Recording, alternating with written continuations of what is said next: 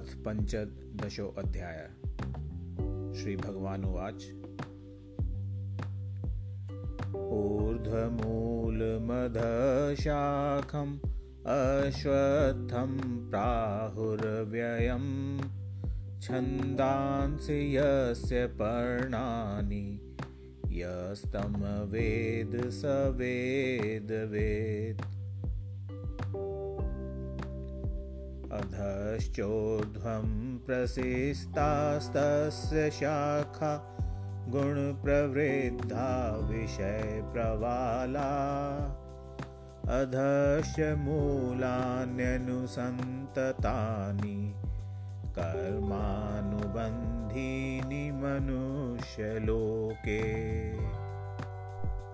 न रूपमस्य हेतथोपलभ्यते नान्तो न चादिर्न च सम्प्रतिष्ठा।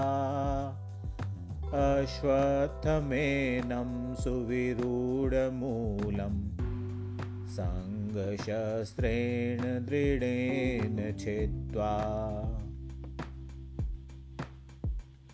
ततः पदं तत्परिमार्गितव्यं यस्मिन् गता न निवर्तन्ते भूय तमेव चाद्यं पुरुषं प्रपद्ये यत प्रवृत्ति प्रसृता पुराणी।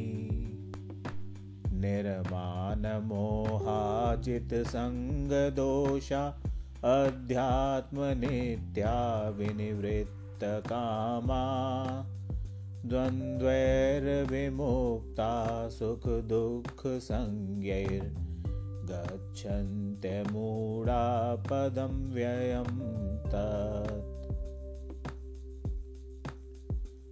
न तद्भासयते सूर्यो न शशाङ्को न पावक। यद्गत्वा न निवर्तन्ते तद्धाम परमं मम ममैवांशो जीवलोके जीवभूतसनातन मनषष्ठानीन्द्रियाणि प्रकृते स्थानि कर्षति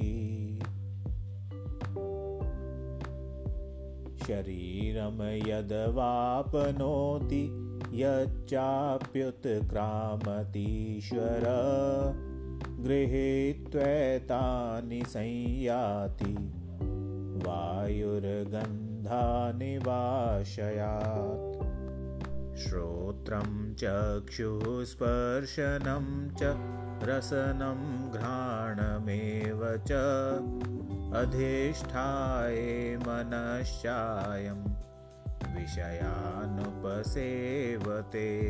कामन्तं स्थितं वापि भुञ्जानं वा गुणान्वितं। विमूढानानुपश्यन्ति पश्यन्ति ज्ञानचक्षुष यतन्तो योगिनश्चैनं पश्यन्त्यात्मन्यवस्थितं। यतन्तोऽप्यकृतात्मानो नैनं पश्यन्त्यचेतस यदादित्यगतं तेजो जगद्भासयते अखिलम् यच्चन्द्रमसि यच्चाग्नौ तत्तेजो विद्धि मामकम्।